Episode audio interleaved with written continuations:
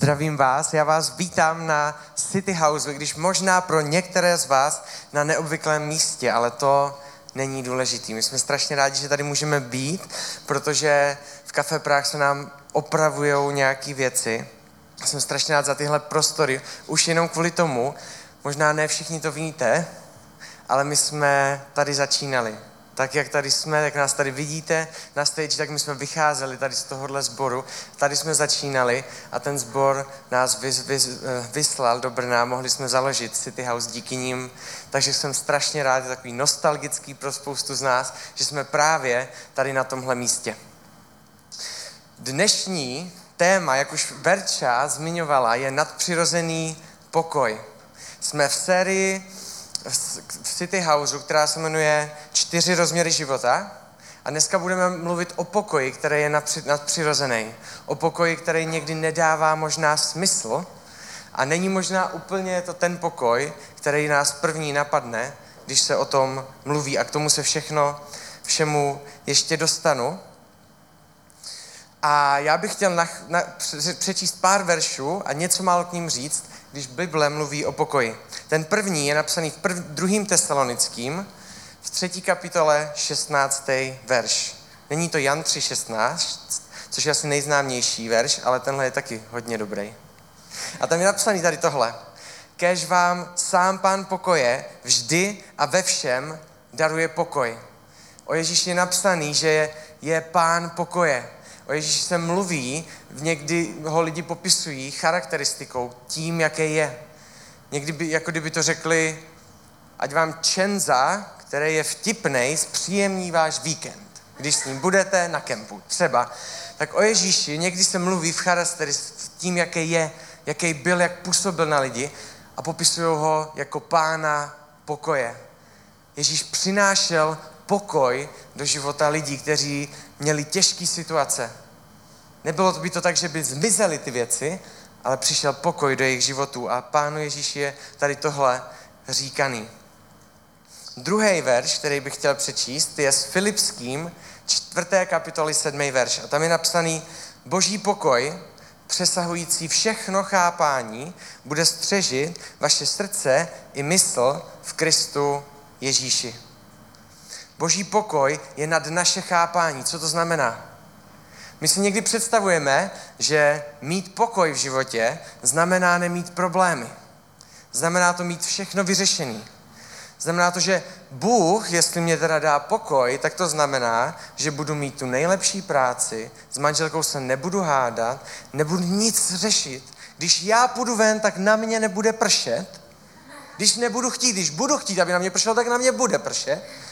Všechno bude úplně tip a já konečně díky tomu, jaký jsou okolnosti, budu mít pokoj. Ale pán Ježíš, a Bible nemluví o tady tomhle pokoji, který dává pán Bůh, ale mluví o pokoji, který není závislý na okolnostech. Mluví o pokoji, který, když máte v životě těžké situace a jste v rozvodu, máte rakovinu, já nevím co všechno, tak od Boha dostanete pokoj, který je nadlidský chápání. A když se s váma lidi potkají a řeknou, tak to, nevás, tak to nemůžou pochopit a řeknou, jak můžeš být v klidu? Jak to můžeš zvládat? Jak můžeš mít klid sám v sobě? Jak můžeš mít v sobě pokoj, když prožíváš všechno tady tohle? To je pokoj, o kterým mluví Bible. To je pokoj, který Pán Ježíš přináší do našich životů. Pokoj, který je nad lidský chápání. To pokračování toho verše je napsané, že bude střežit srdce i mysl v Kristu Ježíši. Někdy neříkáme a nedáváme najevo, že máme strach. Když se na vás zeptá, jak se máte, všechno je v pohodě. Všechno je OK. Ale naše mysl říká úplně jiné věci. Jsem úplně na dně. Jsem zbouraný, nevím, co mám dělat v životě a nevím, jak mám vyřešit situace, v kterých se nacházím. Ale říkám, že všechno je OK. Ten boží pokoj jde do hloubky, jde i do mysli. Znamená, že my nejsme jenom navrh v pohodě, na, na venek, ale my máme i v mysli, my přemýšlíme v situaci, který nedávají smysl, aby jsme byli v klidu. Tak přemýšlíme, že to je v pohodě.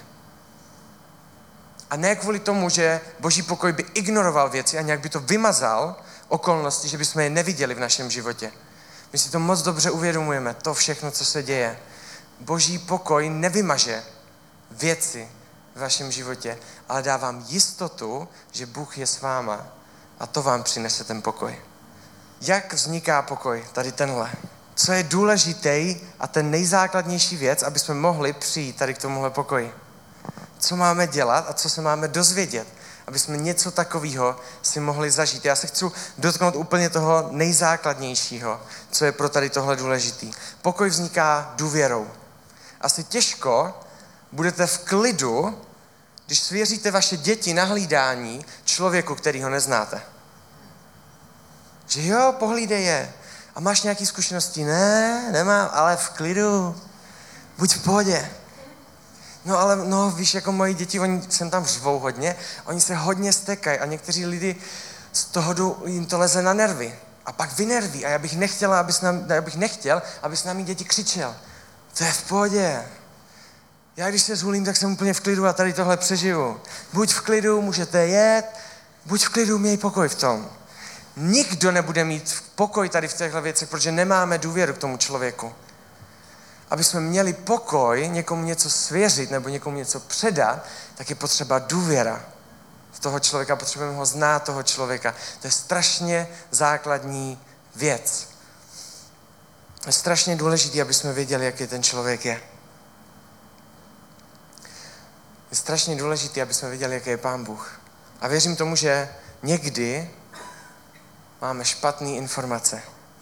Někdy jsme si domysleli věci a někdy jsme si přidali věci k biblickému příběhu toho, kým Bůh je a kým je Ježíš a nabalili jsme si to na to. A je někdy kvůli tomu, co jsme si všechno na to přidali, nebo co jsme všechno při- slyšeli navíc, tak je pro nás těžký mít pokoj a svěřit některé věci Bohu. Protože mu nedůvěřujeme. A věřím, že mu nedůvěřujeme, protože ho neznáme takové, jaké je. Protože Bible, jak mluví o Bohu, tak mluví o Bohu, kterýmu já chci důvěřovat úplně ve všem. Takový je Bůh, který je popsaný v Bibli a takový je Bůh, který ho znám, takový je Bůh, který ho znám a který jsme zažili. Nejenom jsme si o něm přečetli. A já chci mluvit o velikonočním příběhu. Velikonoční příběh já to vezmu trošičku od začátku, protože on začíná na začátku Bible. I když je psaný ke konci. Velikonoční příběh začíná a směřuje to už tam, když byl stvořený první muž a první žena, Adam a Eva. Byli stvořeni a byli stvořeni v dokonalém prostředí. Byli v ráji a Bůh byl s nima. A všechno bylo ideální. Neznali, co je to bolest, nevěděli, co to je lhát někomu, posmívat se někomu. Tady tyhle věci, oni to neznali. Oni nevěděli, kdybyste jim, kdyby vám řekl, hele, teď mě zalži, že nevěděli vůbec, co to je. Vůbec se s tím nikdy v životě nedostali do kontaktu. A žili v tomhle prostředí. Jediná věc, která tam byla zakázaná, tak bylo jíst ze stromu poznání dobra a zla. Už ten název sám vypovídá o sobě, že poznáte zlo. A Satan navádí Evu, a Eva trhá to ovoce, všichni říkají, že to jabko by byl nic takového není napsané, to ovoce. Trvá, trhá to ovoce, jí a dává ochutnat Adamovi. A jedinou věc, kterou mohli pokazit, tu blízkost člověka s Bohem, tak pokazili. A oddělují se od Boha. V Biblii je napsaný, že hřích nevydrží v boží přítomnosti. Bůh je tak svatý, Bůh je tak dokonalý, že hřích nevydrží vedle něho.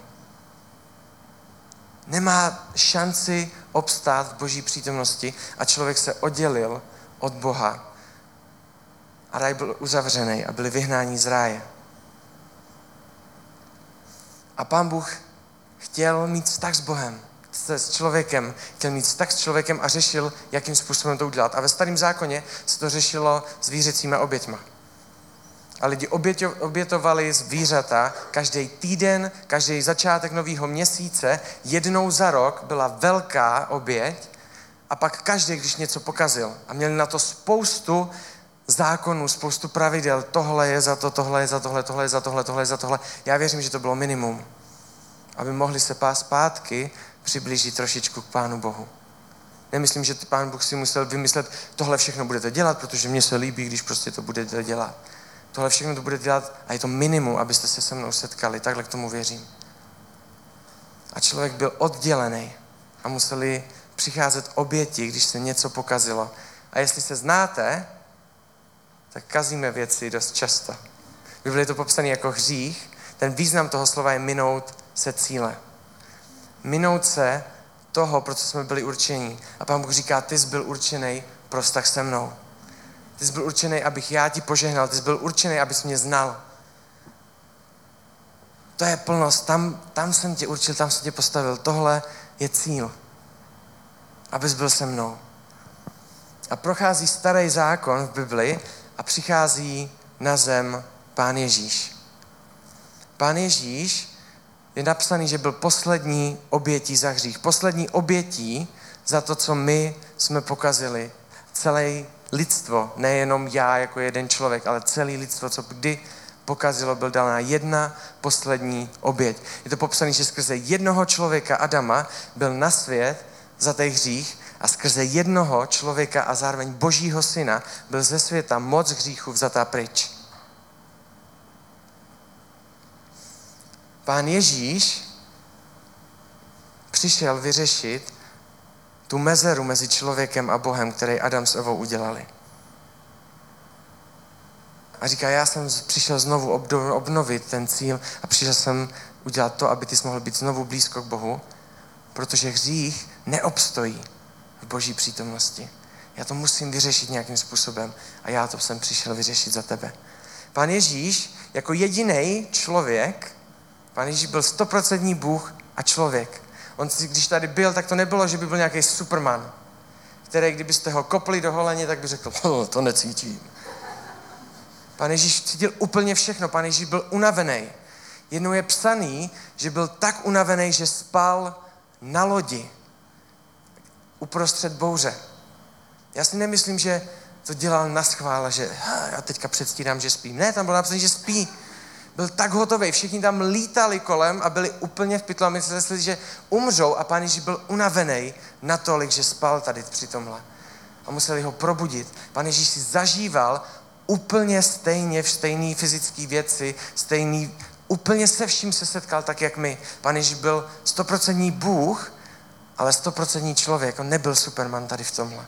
On cítil ty věci.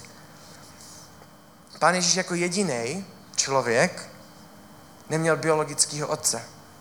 V Biblii je napsaný, že byl počatý z ducha svatého. A narodil se Marie, která byla pana a byla zasnoubená Josefovi.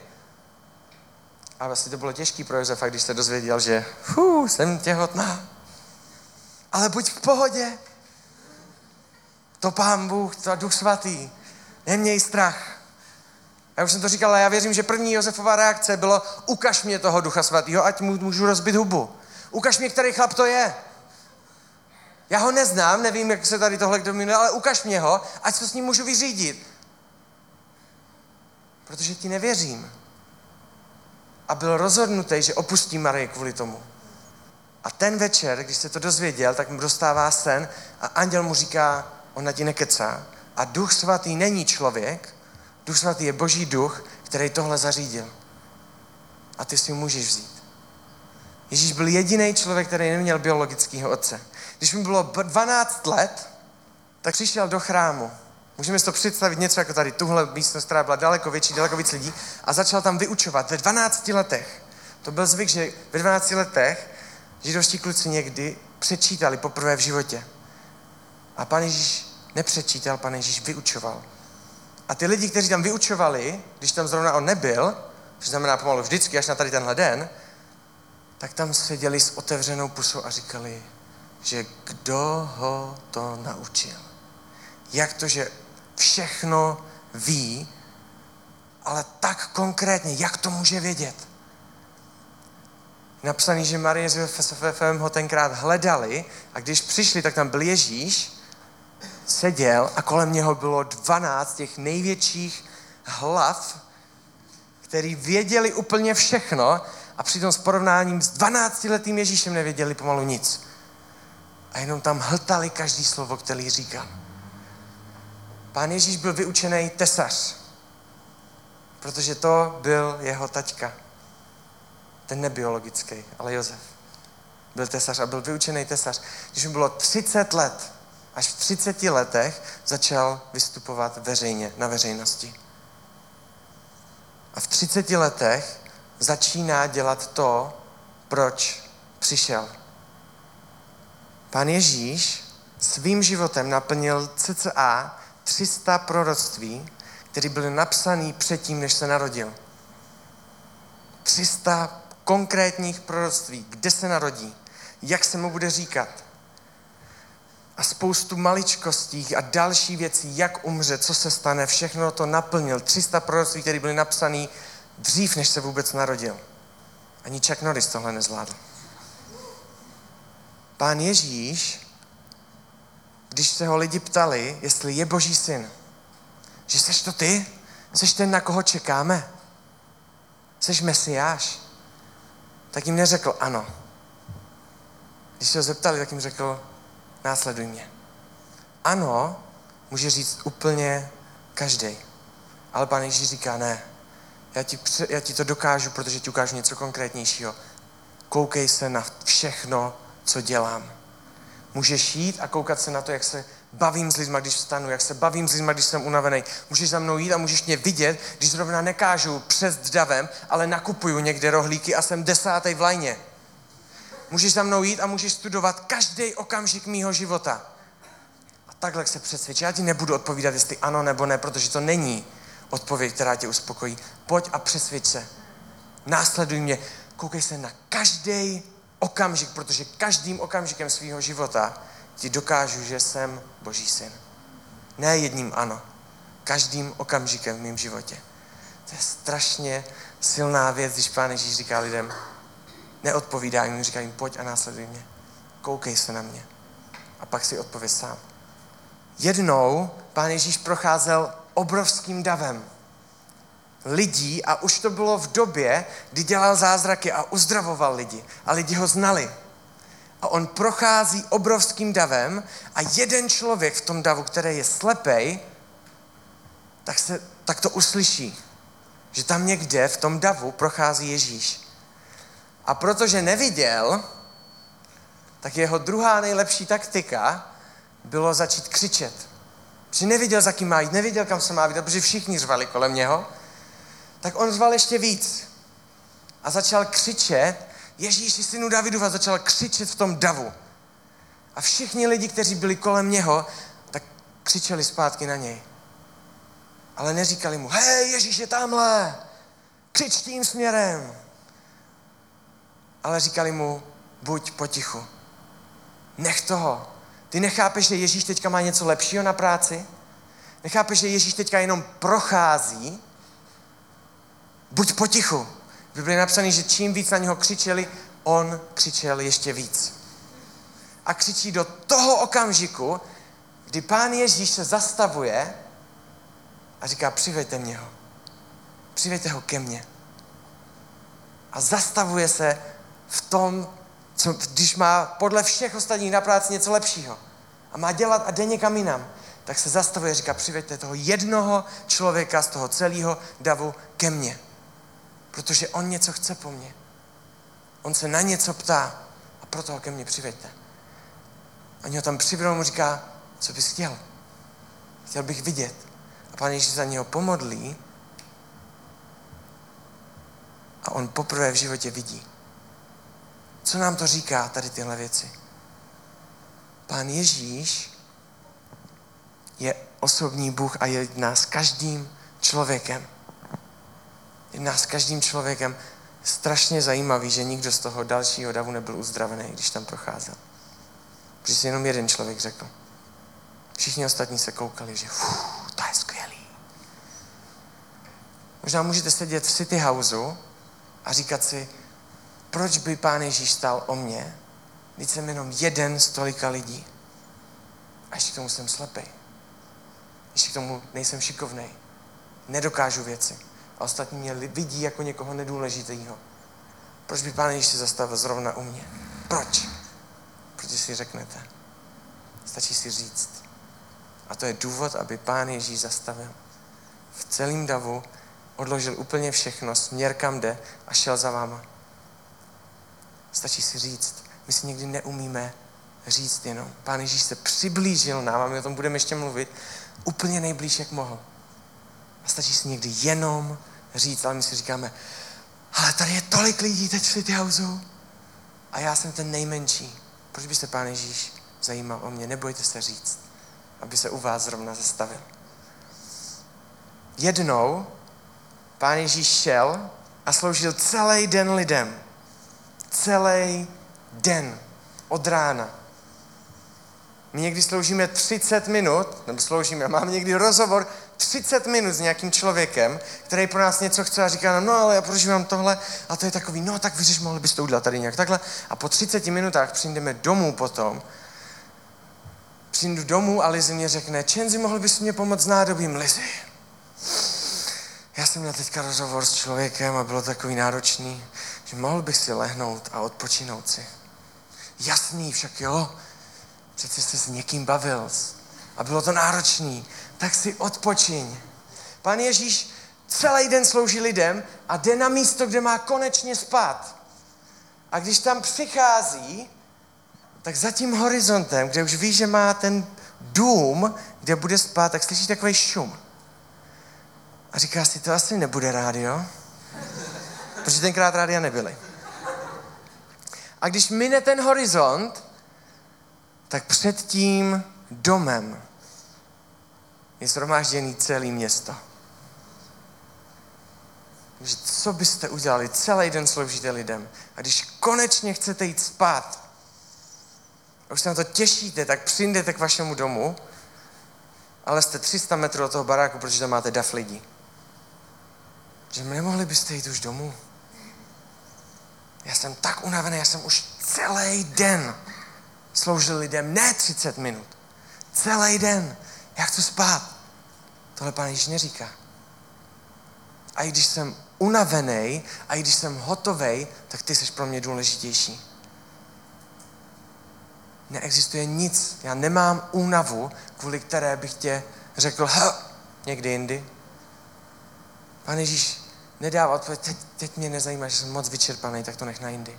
Je tam napsaný, že uzdravil úplně všechny. Úplně každýho člověka, který tam s něčím přišel, tak uzdravil, měl s ním rozhovor a něco udělal. Je tam napsané, že už přicházel večer, tak můžeme počítat s tím, že tam sloužil třeba, já nevím, do tří, do rána ještě. Další věta, která pokračuje, je napsaná, že brzo ráno, ještě předtím, když všichni spali, vstal a odešel na kopec se modlit. Kde má Pán Ježíš člověka v prioritě? Pán Ježíš přišel sloužit lidem. Pán Ježíš nepřišel dát nějakou věc, kterou řekl, vy služte mě a vy buďte takový a vy buďte takový, ale přišel za váma a říká vám, já jsem takový, já jsem se vám přišel představit. V Biblii je napsaný, že Ježíš přišel ukázat to, jaký je Pán Bůh. Učedníci se ho ptají a říkají mu už jednu věc, už ho znají a říkají mu, už nám ukaž jenom jednu věc. Řekni nám, jaký je tvůj Otec nebeský. Řekni nám, jaký Bůh je vlastně. Teď ho znáš, my už ti věříme. A on jim říká, jestli vidíte mě, tak vidíte mýho Otce, protože já dělám to, co dělá On. Já dělám to, jak ho znám. Já jsem vám přišel ukázat, jaký Bůh je. A ukazuji vám svým jednáním, jakou má prioritu ve vás a jak moc Bohu na vás záleží. Ježíš si kolem sebe zhromáždil 12 kluků. Když se koukáte na filmy, učedníci to jsou jinak popsaní, tak tam jsou vždycky ukázaní chlapy. Že tak 40 letý vousáči. Ale tak, jak jsou židovské věci a jak Bible mluví o věcech, tak je veliká pravděpodobnost, že těch 12 učedníků mělo kolem 20 let. Někteří teologové říkají, že Jan, ten nejmladší, mohl mít tak 16, 17, maximálně 18 roku. Takže tam udělali režiséři malou chybu. Ale měl 12 lidí, kteří mu byli nejblíž a pouštěl si je úplně k sobě.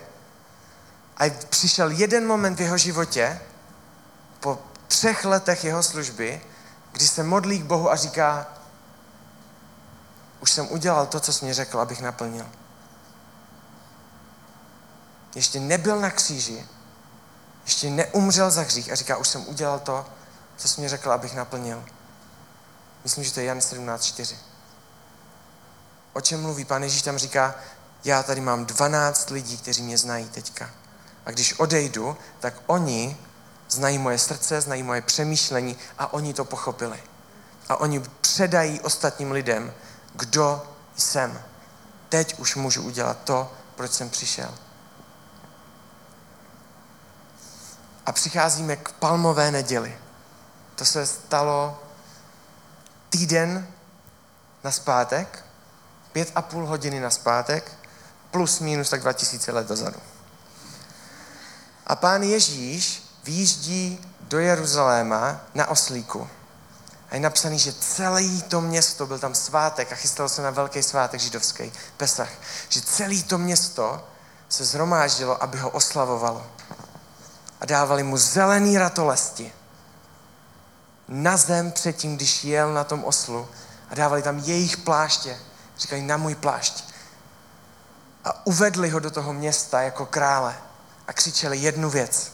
Křičeli Hosana. To, tady tohle slovo má dva významy. Ten první význam je chvála pánu, druhý význam je zachraň nás. Oni ho neoslavovali jako mesiáše. Oni volali jednu věc, oni říkali zachraň nás, vysvoboď nás. Protože tenkrát byli v nadvládě Říma. Říkali nám, vysvoboď nás, zachraň nás, buď králem, vládni nám, svrhni je. Rozbi to tam a my chceme tebe, ale musíš to rozbit, to je to, co chceme. Hosana, zachraň nás. A pan Ježíš vyjel na kopec, na to město, na ty všechny lidi a rozplakal se. Protože všichni po něm chtěli něco jiného, než to, co přišel udělat. Někdy si myslíme a máme konkrétní představu, že Ježíši udělej tohle, protože takovýhle máš být. Udělej tohle a já budu v klidu. A věřím, že když takhle přemýšlíme, tak Pán Ježíš je na vrchu na kopci a plače. A říká, já jsem přišel udělat něco jiného, já jsem přišel udělat něco jin, lepšího a já jsem nechtěl, aby ty jsi mě diktoval, co mám dělat. Já jsem chtěl, abys mě poznal, jaký jsem. A kvůli tomu, jaký jsem, chtěl jsi ty poznat, co máš dělat ty na základě toho, co říkám já. Že jsem nechtěl, abys mě diktoval věci. Možná máme někdy konkrétní představy po Ježíši a říkáme mu, budu tě následovat a budu ti dávat palmy před tebe, když pojedeš na oslo. Budu o tobě mluvit v práci, že jsi živý Bůh a že jsi ten nejlepší, když mě dáš ten nejlepší barák, nejlepší manželku, nejlepší život, který si můžu vybrat, a aby zmizely všechny moje problémy, nechci mít deprese, nechci mít tady tohle, chci, aby všichni lidi se mnou vycházeli a abych já neurazil nikoho v životě. Dobrý, jsme domluvení? Pane Ježíš nechtěl, aby my jsme mu diktovali, jaký má být Bůh, ale aby jsme poznali to, jaký je Bůh. A nastává okamžik poslední večeře, páně. To je pojmenovaný takhle v Bibli.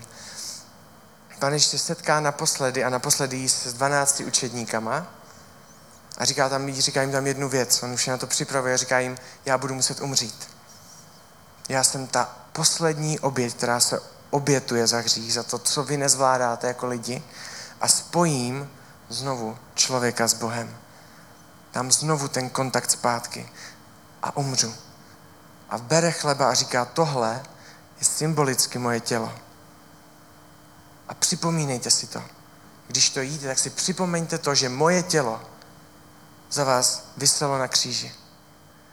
A bere víno a říká, tohle je symbolicky moje krev, která se za vás prolila, když jsem vysel na kříži. Když to budete pít, tak si to připomínejte. A když to uděláte, tak v mě vyjádříte jednu věc, že přijímáte velikonoční příběh, že přijímáte, co jsem přišel udělat. A to je poslední večeře. Jidáš odchází a zrazuje Pána Ježíše ten večer, kde Pán Ježíš se modlí do jedné zahrady s učedníkama a Jidáš zná to místo a přivede tam armádu. Ve filmech udělali další chybu, protože tam je asi přijde nějakých 10-8 vojáků jsem tam. Tenkrát to vyjádření, co tam je napsané, kolik vojáků přišlo, tak to bylo kolem dvou stovek. A pán Ježíš na ně říká jim jednu větu, je tam napsané, že všichni ustoupili dozadu a spadli. Tohle je moc, kterou pán Ježíš má. A oni ho měli strach zatknout. A pan Ježíš říká v pohodě, já se nechám. A odvedli ho v noci. V židovské kultuře bylo zakázaný zatýkat a řešit spoudní, soudní spory v noci. To bylo mimo zákon. Oni porušili spoustu zákonů jenom tím, že ho zatkli v noci. A vedou ho za jedným borcem a říkají, odsuď nám ho. Protože on o sobě říká, že je boží syn. A my si myslíme, že lže. A někdy si to myslíme i my.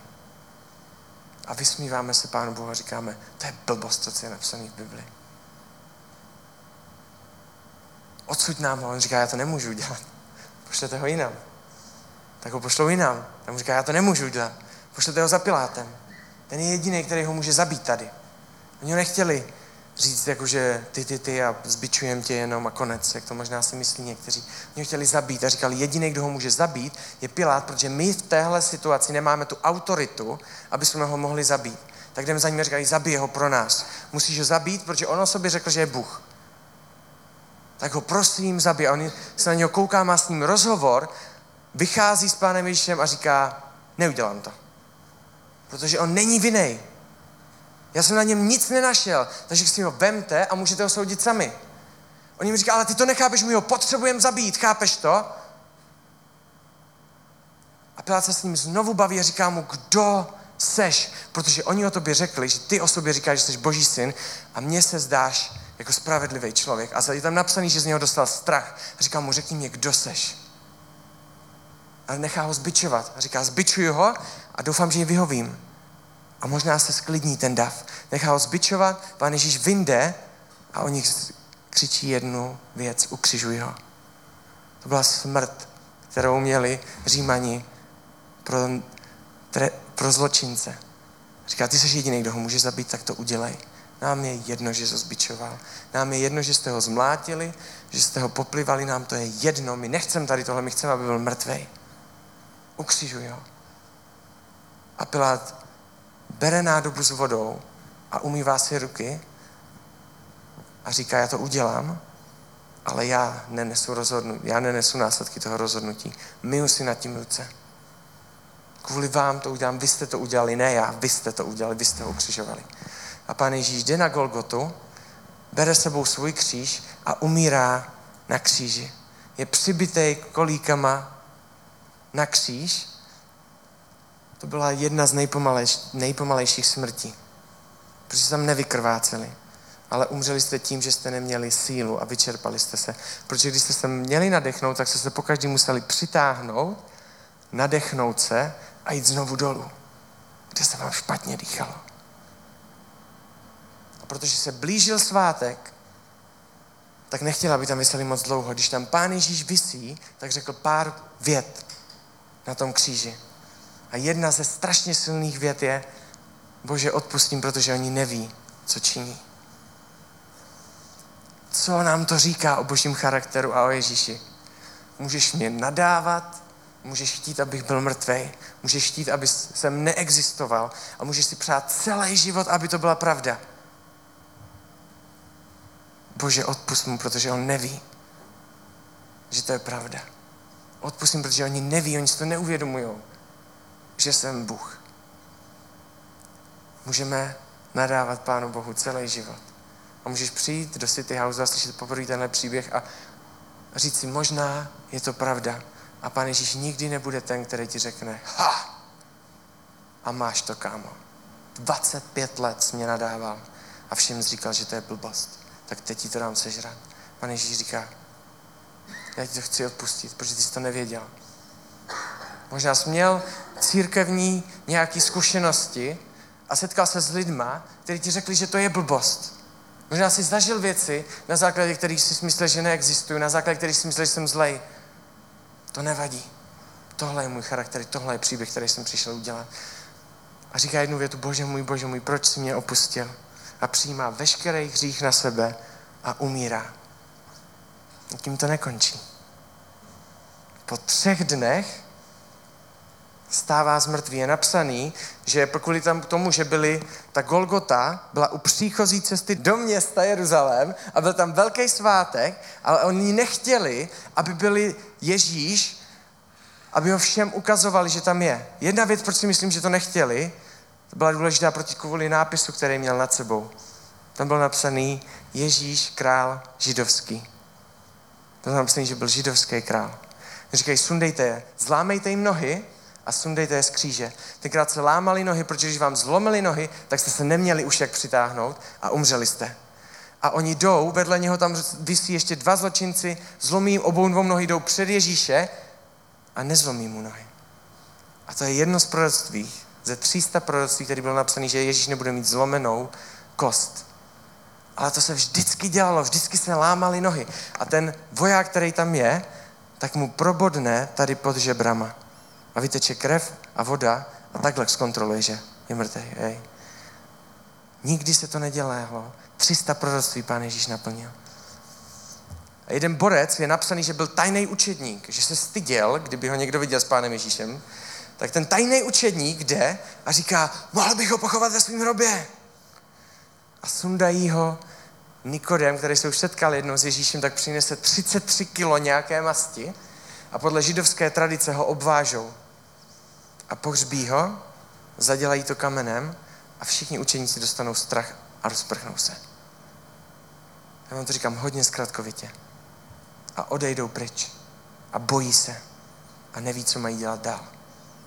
A po třech dnech, kde jedna paní k hrobu a vidí, že ten šutr, který byl hlídaný vojákama, aby nikdo nemohl odvalit ten šutr, který byl už jako málo kdo asi odvalil, ale ještě to radši hlídali, tak on je odvalený. A nechápe to, utíká za učedníkama, setkává se s Ježíšem předtím, než tam utíká, protože Ježíš stál z mrtvých a říká jim, je to tak, on nám to říkal, on už není mrtvej. A všichni se na ní koukají a nevěří. A říká, já jsem ho viděla na vlastní oči. On stál z mrtvých. Tři dny tam byl, byl mrtvý, my jsme to všichni věděli a viděli jsme to a víme, co má být a nedává to smysl, ale on byl Bůh a už není mrtvý a je tam popsaný závod dvou učedníků. Protože v tenhle momentě Jan a Petr vystartovali a utíkali k tomu kamenu. A Jan, který tu knihu píše, tak tam několikrát napíše, že on byl ten, který vyhrál ten závod. Že doběhl jako první. A má to tam několikrát napsaný. Učedník, kterého Ježíš miloval, doběhl jako první. Když doběhl na místo, viděl, že je hrob odvalen, vešel vevnitř, vyšel a řekl to tomu pomalejšímu učedníkovi. Je to tak, není tam. Byl jsem tady první. A pán Ježíš se setkává s učedníkama znovu dává se jim poznat. Je to nádherný příběh, můžete to přečíst. Je to v Bibli, kdybyste nevěděli, kde to je napsané. A dává jednu věc a říká, já spojuju zpátky lidi s Bohem. Stačí mě přijmout to, co jsem udělal a činit pokání. To je takový divný slovo. Pokání znamená změna mysli. Neznamená to, tak kdyby to byla náhodou pravda, tak já to teda beru, ale jestli ne, tak na to bodám. A mám to za sebou. Pokání znamená změna mysli. Znamená setkat se s Bohem, který je takový, jaký jsme si teďka řekli, a to vás změní. Změní to vaše přemýšlení a z vaše chování, ne protože musíte, ale protože chcete. Co o Ježíši říkám já, dostaneme se dál a tady už to bude rychlý my si nabalujeme k tomuhle příběhu, který je popsaný v Biblii a je tam toho spoustu a spoustu a spoustu, tak si nabalujeme vlastní věci a děláme z Ježíše někoho jiného. Hnedka potom, co pán Ježíš umřel a lidi se to dozvěděli a rozkřiklo se to, tak se začalo nabalovat na to. A byli jedni a říkali, Ježíš všechno, co udělal, je pravda, všechno, co říkal, je pravda. A všichni chlapi se musí nechat obřezat. Můžete si vydechnout, to neříkal Ježíš hnedka na to nabalovali věci. A my bereme tady tenhle příběh, který pán Ježíš prožil a udělal ho pro nás a nabalujeme na to věci a oddalujeme si pána Ježíše. Já se chci dotknout dvou nejčastějších věcí, které na to nabalujeme. A ta první je, že si říkáme, že musíme být lepší. Musím být lepší, aby jsem se setkal s Pánem Bohem. Aby jsem měl vztah s Pánem Ježíšem, musím být lepší, než jsem teďka. Musím si číst aspoň Bibli, musím chápat Bibli líp než teďka, musím se víc modlit, musím být lepší člověk a musím dělat spoustu věcí, aby jsem se s ním mohl setkat. Spoustu lidí to říká tady tohle. A říká to spoustu z vás. Já to taky říkám někdy. Někdy mám to přemýšlení, že abych měl vztah s Pánem Bohem, tak musím být lepší. Abych měl vztah s Pánem Bohem, tak musím něco udělat. A Pán Ježíš říká, ty jsi to nepochopil? Ty jsi neslyšel ten příběh? Ty nemusíš dělat nic, stačí to, co jsem udělal já. To stačí. Nepřidávej k tomu další věci a nenuť se do tady těchto věcí. Ježíš dal zákon pod milost. Zákonnictví dává milost pod zákon. Ježíš řekl, celý zákon, který jste slyšeli a všechny ty věci dávám pod milost. Milost je tam na prvním místě. A my, když říkáme větu, ale já musím být lepší, tak říkáme, OK, a já to přehodím. Já si dám zákon nad milost. Pro mě bude zákon důležitější než milost. Já musím být lepší. A přidáváme si věci. Zákonnictví dává cenovku na kříž. Jestli říkáme tady tuhle větu, tak berem čistý evangelium, který pán Ježíš prožil a to, co všechno udělal a dáváme mu cenovku. A řekneme, můžeš přijít ke kříži a můžeš přijat to, co udělal pán Ježíš, ale musíš být lepší člověk. Musíš udělat tohle a tohle. A dáváme cenovku milosti, kterou pán Ježíš přišel dát zadarmo. Druhá věc, kterou věřím, že často máme a přidáváme, je, že Ježíš, si ve, Ježíš mě vezme radost. Čím to Ježíš řekl ve svém životě? Kde pán Ježíš udělal, měl takovou reakci, že řekl, ha, a z tohohle vyplývá, že vám všem vezmu radost. V Biblii je napsaný, že pán Ježíš nám přišel dát život v plnosti. V Biblii je napsaný, že každý dokonalý dar a dobrý dar je od Boha. Že všechno dobrý, co znáš, je od Boha. Není tam napsaný, každá nuda a každý svázání je od Boha. Je napsaný, každý dokonalý dar a dobrý dar je od Boha. Tohle jsem vám přišel dát. Proč na to nabaluješ tyhle věci? Strážíš se s mým evangeliem a s mým příběhem, který nikdy tohle neřekl. Já jsem nikdy neřekl, že jsem Bohem, který ti vezme radost ze života, který řekne, musíš dělat tady tohle, musíš naplnit tady tohle, takovejhle, takovejhle, dám ti věci, které jsou ti proti srsti a který nikdy jsi nechtěl dělat a budu se na tebou smát, protože tohle je ode mě. Nikdy to pán Ježíš neřekl, nikdy to nenajdete v těch evangelích, ale my jsme se tam přidali. Ježíš je ten, který mě vezme radost, Ježíš je ten, který mě vezme věci, které miluju. A bojíme se toho, a pán Ježíš říká, narážíš do příběhu, který tohle neříká. Tak to tam nepřidávej. A říkáme, Bůh není dobrý, a jestli je, tak ne ke mně. Bůh není přece dobrý. A jestli ne, tak ne ke mně. Pokoj, teď se vracím na začátek, vzniká důvěrou a zkušeností. Jak chcete důvěřovat někomu, o kom říkáte, že musíte být lepší, abyste s ním měli vztah, a o kom říkáte, že vám chce vzít radost ze života? Jak chcete důvěřovat takovému Bohu? Já chci, aby jsme dneska vzali ten jeho příběh a nepřidávali k tomu věci. Aby jsme zkusili důvěřovat Pánu Bohu pro to, jaké je. Na základě zkušeností, které s ním budeme mít. A to je druhý bod. Na základě zkušeností přichází pokoj. My si musíme někdy zkusit Pána Ježíše, jaké je. A já vám chci říct, že můžete být jeden z davu. A doufám, že tady nebude jenom jeden člověk, který řekne, já bych to chtěl zkusit. Já bych chtěl vyzkoušet Pána Ježíše, jaké je. Jan 14, 27.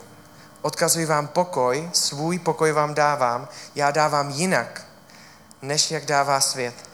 Nermuďte se v srdcích a nemějte strach. Protože já můžu být s váma. Já jsem s váma. Dávám jiný pokoj, dávám pokoj do situací, který nedává smysl, abyste měli pokoj. A nemusíte a nebudete mít strach. Můžete mě důvěřovat, protože mě jde o to nejlepší pro vás. A mám pro vás další a nové věci. Poslední bod. Kristus, který vstal z mrtvých, čeká na mě. A tím to chci ukončit. Kristus, který vstal z mrtvých, může vstát i ve mým životě. A stačí si o to jenom říct. Můžu pozvat, už za chviličku pozvu Michala, protože budeme mít večeři páně, poprvé tak v neděli v City Houseu a připomeneme si ty věci, které pán Ježíš udělal. A jestli chcete, tak věřím tomu, že si můžete říct o Pána Boha, můžete si ho vyzkoušet a můžete mu zkusit důvěřovat, protože Bůh není Bohem, který by dával zákon, který by po vás chtěl, abyste byli lepší a není Bohem, který vám chce brát radost ze života.